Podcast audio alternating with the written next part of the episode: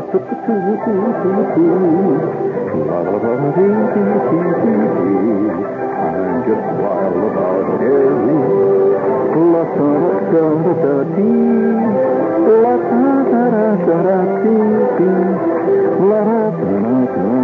Race for the candidate. I mean, what would life in America do? What would it be like without an election, you know? Wouldn't it be dull? Elections, automobile accidents, all those things are exciting. Bring it up there, please.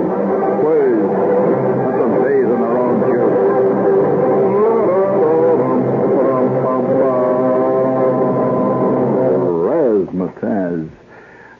Razzmatazz, if you will. I want you to turn up the gain on that cheap little Japanese radio you have there. If you really want to blow out the transistors, you know. Well, yeah, you have to do that. No, not yet. You watch for hand cue. It'll be all right. Now, you have to do that occasionally. Maybe a lot of you people don't know that the transistors in a cheap radio need blowing out periodically the way sinuses need cleaning out. You didn't know that, huh? Turn up the gain on that cheap old radio of yours, and we'll blow the sinuses and the transistors right out for you. And then the radio will sound 50% better. We sound great. Or turn up the gain. There, that was good. Doesn't that feel good? Let's try it again. Once more. Let's try it again when you're ready. Oh, great. Now, once more, and then you're really going to get some fantastic tone. Bring it. Oh, just tremendous. That really felt good. You know, there's nothing like a good sneeze. In fact, I mean, how many times have you sat someplace and all of a sudden you felt this little tickling back in your, you know, way back in the recesses of your plumbing, and you felt like you were going to sneeze, and you felt it sneaking up on you, and then it would go back and go away, you know, sneak away again. It drives me crazy. And then it would start coming back again. And then after a while, you get to the point where you just want the sneeze to come. You would welcome the sneeze totally. You want it to come. Now, there's two kinds of people. There are the people who fight sneezes, don't want to sneeze. You know, they do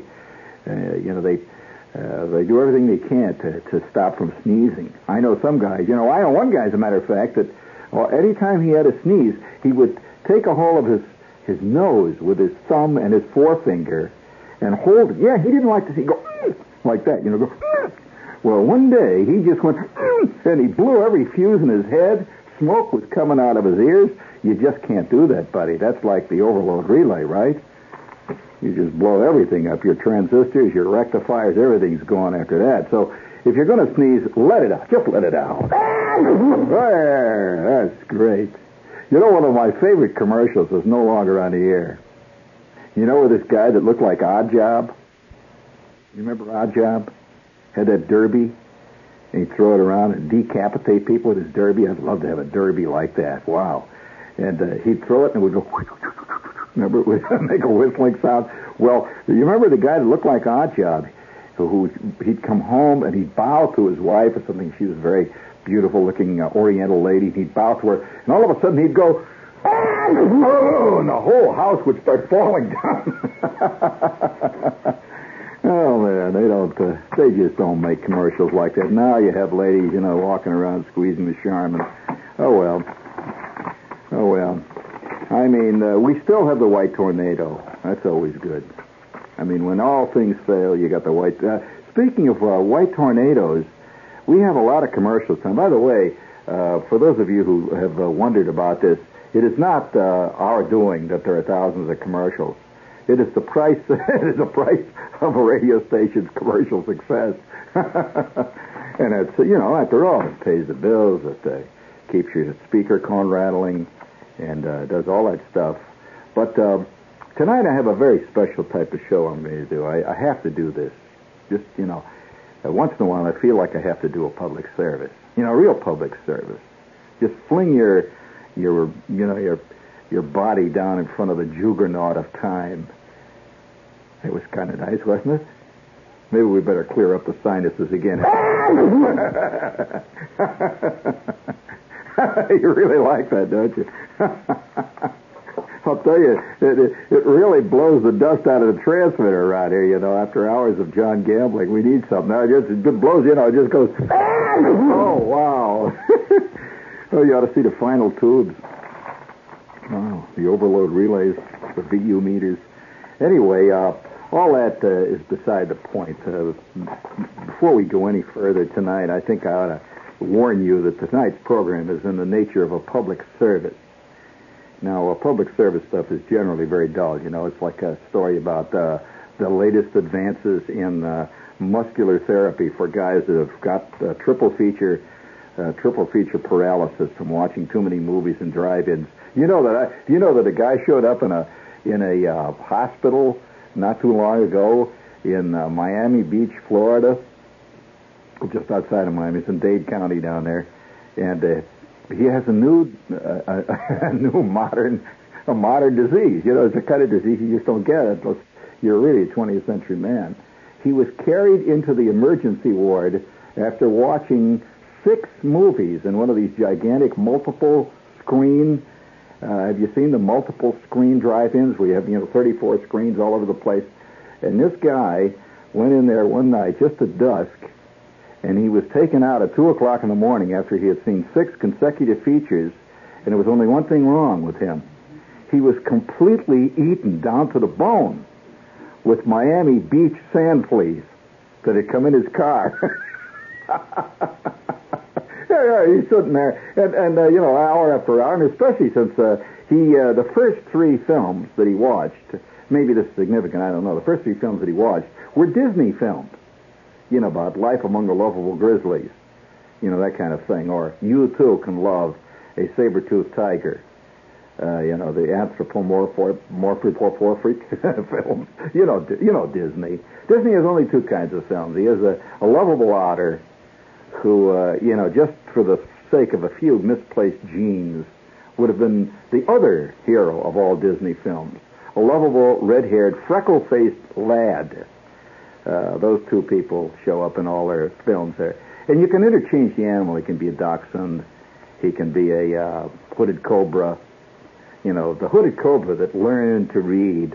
That would be a great thing. The little hooded cobra that went to school with Donnie, the little red-headed boy, and all the other kids mistakenly thought that the hooded cobra was evil, when we all know all animals in Disney are not evil at all. It's man that's evil, right? Only grown-up men, grown-up people. As a matter of fact, any animal will tell you that the real danger to animal life is kids. Kids kill everything that moves for miles around. But, see, they've reversed it all in Disney. It's always the kid that's protecting the hooded cobra. And there's an evil guy played by Keenan Wynn, who shows up and says, I'm going to kill that hooded cobra! I say hooded cobra! That sounds like him, doesn't it? That's my Keenan Wynn. I'm one of the few guys that imitate Keenan Wynn. And one of my favorite roles that Keenan Wynn ever played was one time he played a role in the Bob Newhart show. And Bob Newhart is a psychologist, you see, in the show, and he went back to see his old teacher. Newhart, after all, is a psychologist, see, and he was feeling that he was kind of hitting a plateau in his work, and he was kind of despondent, and he wanted to go back to get the old fire, back at the university and see this great man who had once been his mentor and who had been guiding his life, and it was because of this great mentor that he had become a psychologist. Well, in every university, and no matter how cockamamie the school is, there's one teacher who's considered to be the grand old man of Greek 101. You've known that type, and everybody goes to his house on Sundays and eats chocolate chip cookies, and his wife has this cheap wine she gives him, and Dr. Grubbage sits around and regales his students with his funny songs, which he has written in Greek, and he plays his guitar. You know that type, right? Well, Newhart goes back. Newhart goes back to see his mentor. Well, I don't recall the mentor's name, but he had some great name like Dr. Bullard. And he goes back to see Dr. Bullard. He takes the week off, and he goes back to his school. Well, he comes into Dr. Bullard's office, and who is it but Keenan Wynn with a beard, looking real mad. Keenan Wynn is sitting there at his desk, and he's got all these books all around him. At Dr. Newhart. What is Bob Newhart's name? Quick, That's right. Dr. Hartley. I'm just, I keep my people up on these Americana things. Dr. Hartley shows up, and he's announced. The girl says, there is a Dr. Robert Hartley here to see you. Says, who? She says, the Dr. Robert Hartley. Dr. Hartley, who's that? And she says, well, he's one of your old students. Hartley? I never heard of him. Well, at that point, they bring Dr. Hartley in, see, and here he is. And first, Keenan Wynn doesn't recognize him, which really crushes Dr. Hartley to begin with, because he always thought of himself as Dr. Keenan Wynn's favorite pupil. He singled Newhart out of the whole class. So he says, gee, how are you, Dr. Bullard? It's certainly great to be back here. Who are you? He says, well, Bob Hartley. Don't you remember me? Bob Hartley? Class of 57? Bob Hartley? Oh, yeah. You lost the rest of your hair. Well, that was a great start. You lost the rest of your hair. At which point, he says to Dr. Bullard, Dr. Bullard, I just want to tell you, I come back, I'm out practicing today, I'm a psychologist and I'm practicing, and I came back for a little inspiration. And I just wanted to hear your voice and to inspire me to greater and better work again. And Dr. Bullard looked at him, a long, hard look. What kind of crap is this?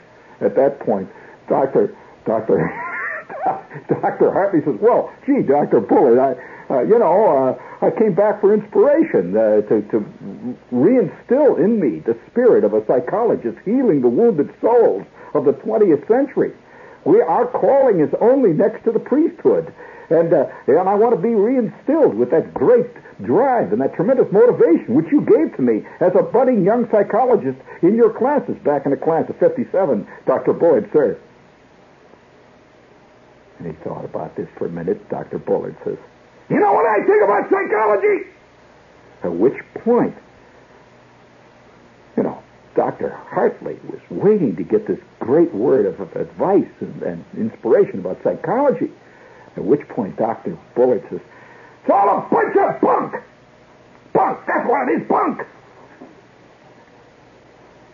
But at that point, Dr. Hartley is staggered. He says, well, Dr. Bullard, please, what is there in life? What does count? He don't tell you what counts?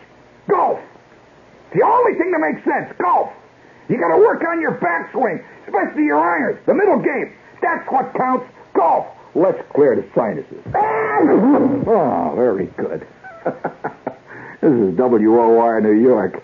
I said again, WOR New York. WOR New York, I say again. And that, of course, means commercials. Oh, you don't have it? Oh, I've got to clear the sinuses again. Please. After all that, we sure have to clean the sinuses out. Once more, Jim, please. Please. Oh, wow, that was something else again. Walking Montgomery Ward catalog here. Hey, before we do any, further procrastinating here, let's get right down to the public service that we promised you. Now, I'm constantly, as anybody is in media, deluged with all kinds of letters from various PR concerns, always telling you, we think that this would be a perfect thing for your program. Do you realize that this is the week that celebrates the International Pea Pickers? We have pea pickers from all over the country. We'd be delighted to come and, that kind of thing. See, you get this, you have one more? You mean there's another one laying around on the floor you'd like to play? Oh, goody. It's that damn nitrogen. Holy smokes. Don't tell me I've got listeners who worry about lawns. That's a scary thought, I'll tell you. I have this friend.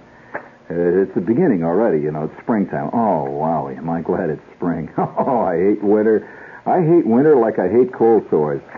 It's a thing you accept, really, you don't hate cold sores like, say, for example, you hate cancer or something like that. Cold sores is just something they're kind of rotten, right? You'll put up with it. But you're not going to contribute to the Jerry Lewis stamp out cold sore annual telethon, right? Although I think more than one person would be delighted to send it as though. However, it's spring, see, and I And whenever spring comes around, and like a nest of what is it? A nest of something in your hair? What is it? A nest of it's not wrens. It's some kind of birds. Well, you know, a tree standing around there has a nest of parakeets in its head. No, that's not true. A nest of crows? No. Nest of buzzards? No. Oh, well, that's immaterial. We don't like to bother you with literary questions at this hour. However, as an observer of the scene, I have to report that I have a friend. Every time spring comes around, he begins to talk about his power lawnmower. And the power lawnmower syndrome will last the entire summer. Every time I see him, I say, "How you doing, Frank?" He said, "I don't know. It's got a knock." I said, "Frank, I ask you, how you doing? How you doing?"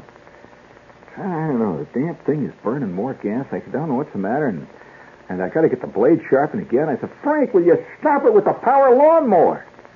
He says, "What do you mean? How can I stop it? That power lawnmower owns me. I don't own it. It owns me. Because every weekend I'd love to get out and drive it." Well, I know one guy that, in fact, you know that they're starting power lawnmower gymkhanas now over in certain areas of Jersey and suburbia. You know what a gymkhana is. It's a competition. Well, you know what a gymkhana is. You've seen skiing gymkhanas where they skate around balloons and barrels. Well, you ought to see a power lawnmower gymkhana with 8 horsepower power limitations, including the, cut grass blowers. That's really exciting. However, I don't want to get into that. I must go into my public service, and I'm going to do it now. I got this letter, it's a great big box, all kinds of stuff in the mail. It says, "Shepard, do you realize that it is the 66th anniversary this year of the Boy Scouts of America?" And, that's the kind of thing that kids, you say, "Ho, ho, hum." And so he says, yes, the 66th anniversary of the Boy Scouts of America, and what could be more American than for you to salute the Boy Scouts? Would you please give me a little of that American music, that little, the next one. That's right, I thought that. Well, this is the Stars and Stripes Forever. We're saluting the Boy Scouts. Now, the Boy Scout bosses won't like this salute, but every Boy Scout I know is going 8. He's got his shirt. He's got his little tape recorder out. He's taping the salute to the Boy Scouts.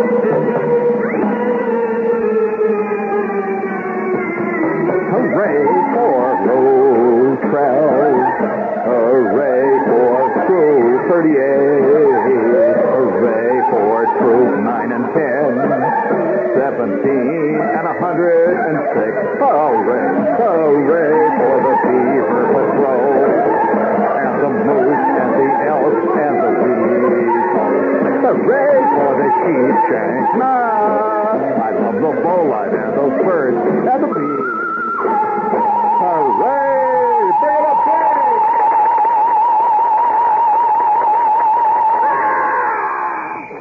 Frank! That's the salute to the Boy Scouts on their 66th anniversary. Hooray for the Woodcraft Merit Badge.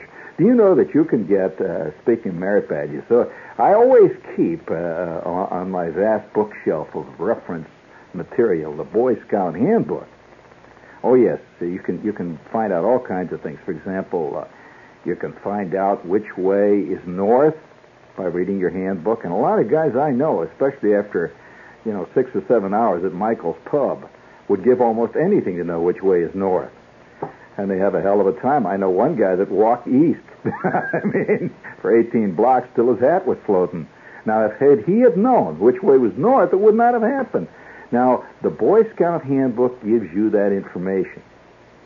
For example, do you know that the which side of the tree does the moss grow on, class? The south side?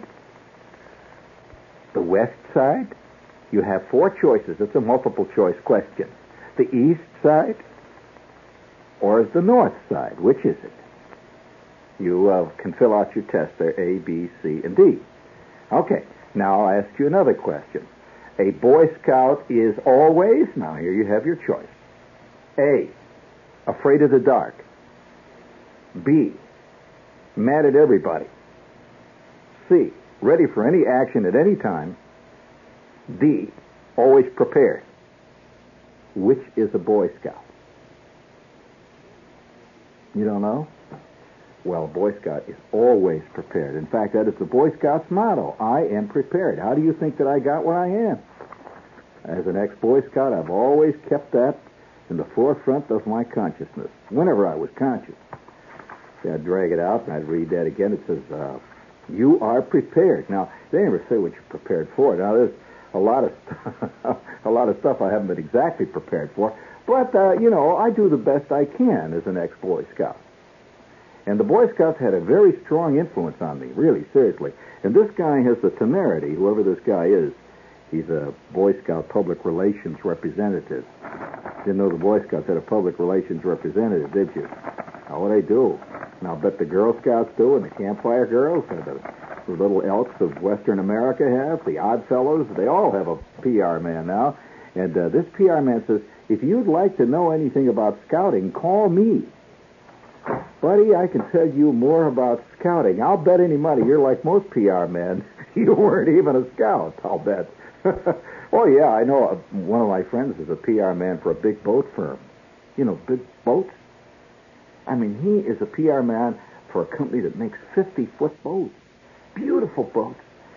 This guy is pathologically, psychologically afraid of all water. He does not even take baths. And people are always writing him questions about boats. No. Well, of course, our society is filled with the non-experts. It's like asking a priest about marriage.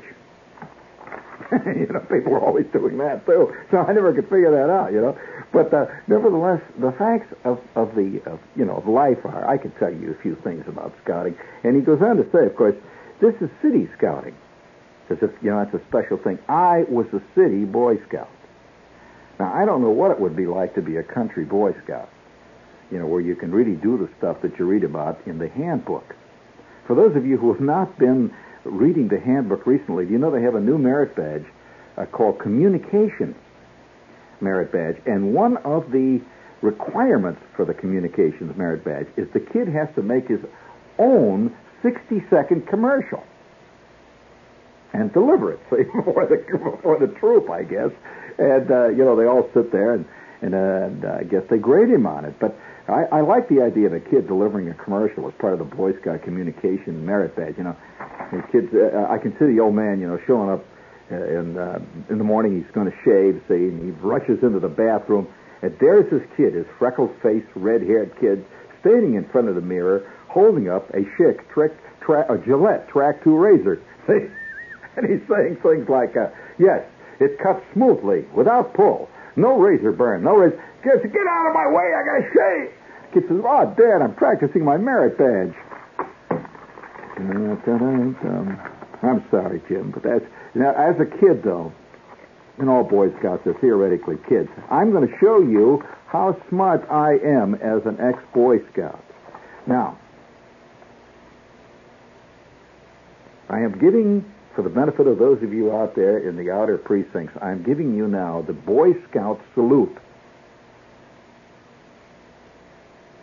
Correct? That is the Boy Scout salute, right?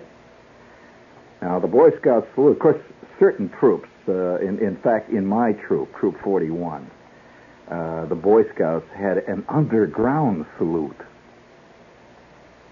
which we used to give occasionally.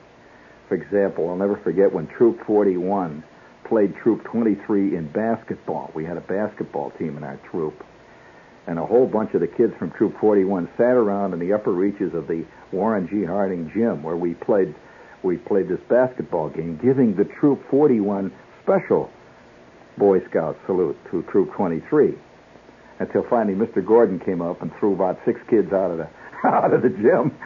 But our salute was very much like... the salute which Ted Williams is famous for once giving out of the dugout. Did you know that Ted Williams once gave a very famous salute to the fans?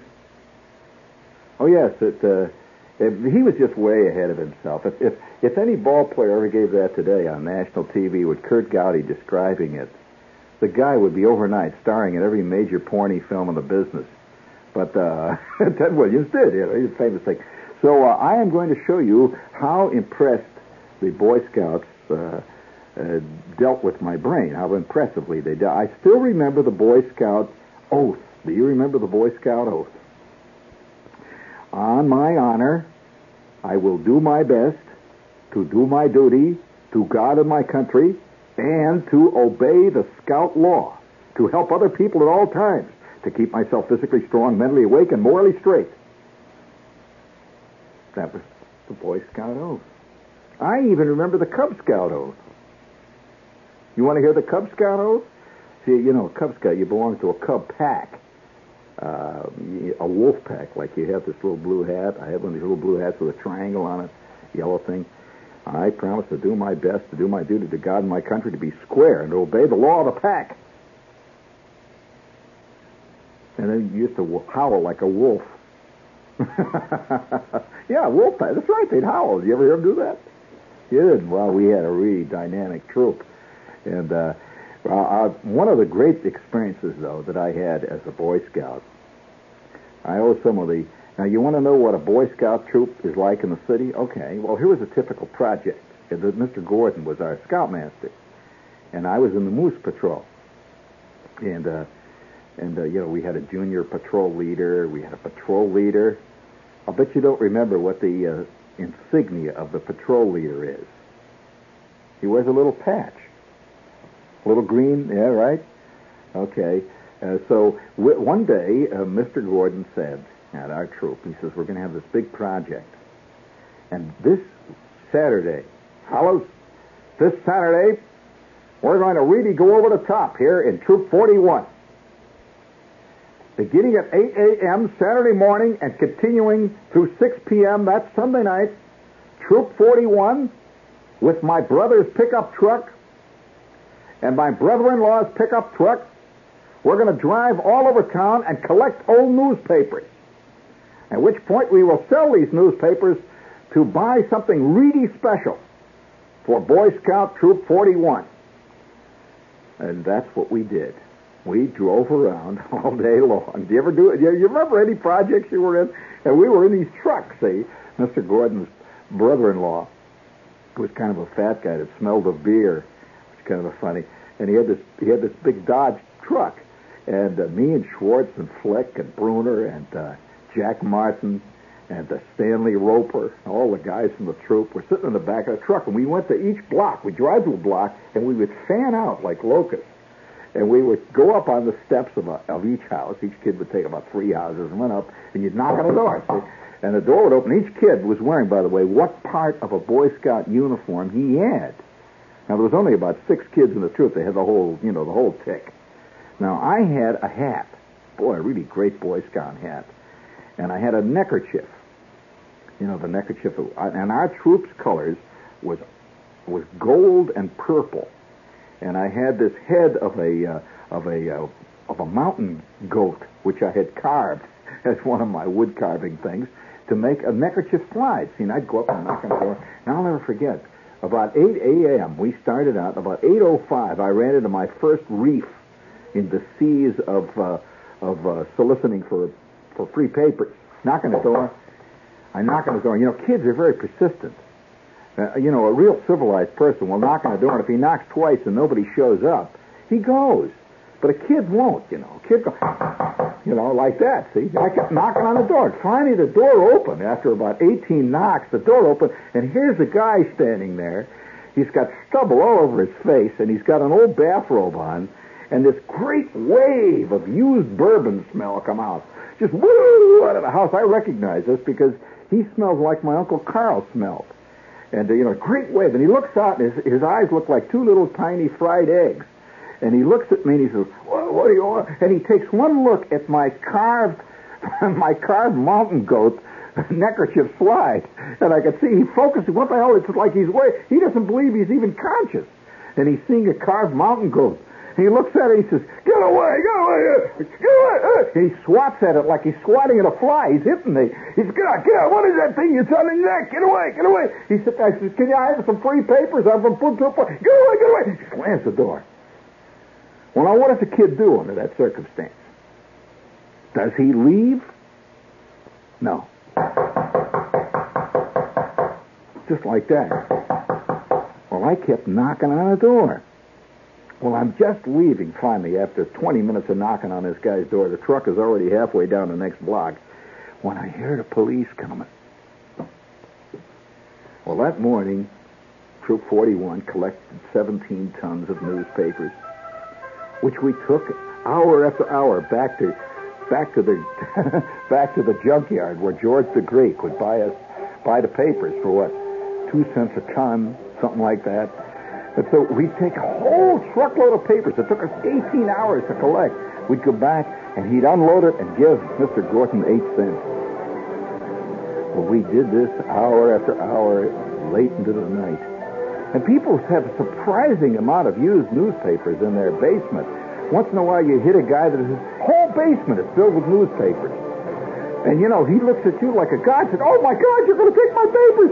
And we'd unload all this guy's papers, and the mice are running out, and the guy's got owls in the basement, and toadstools growing up on the newspapers. In fact, we brought back newspapers that described the fall of Gettysburg. Some people had newspapers going back to the early days of the beginning of Christianity. You know, things like a Renaissance starts. You know, the Medicis announced late yesterday afternoon in the Vatican that this is the official opening day of the Renaissance. And after it was all over, what did Troop 41 buy? What do you think we bought? We bought a set of signal flags, wig-wag signal flags, which we hung up on the wall in the church basement where we met. I don't recall anybody ever learning how to wig-wag with signal flags. But it was a great weekend, and I learned one thing. I learned the futility of commerce. Work your old thing to the bone, and what do you wind up? With a pair of signal flags, signifying nothing. Smoke and fury, oh, flame, burn in thy holocaust, burn, oh, shoo! WOR New York. Stay tuned for In Conversation.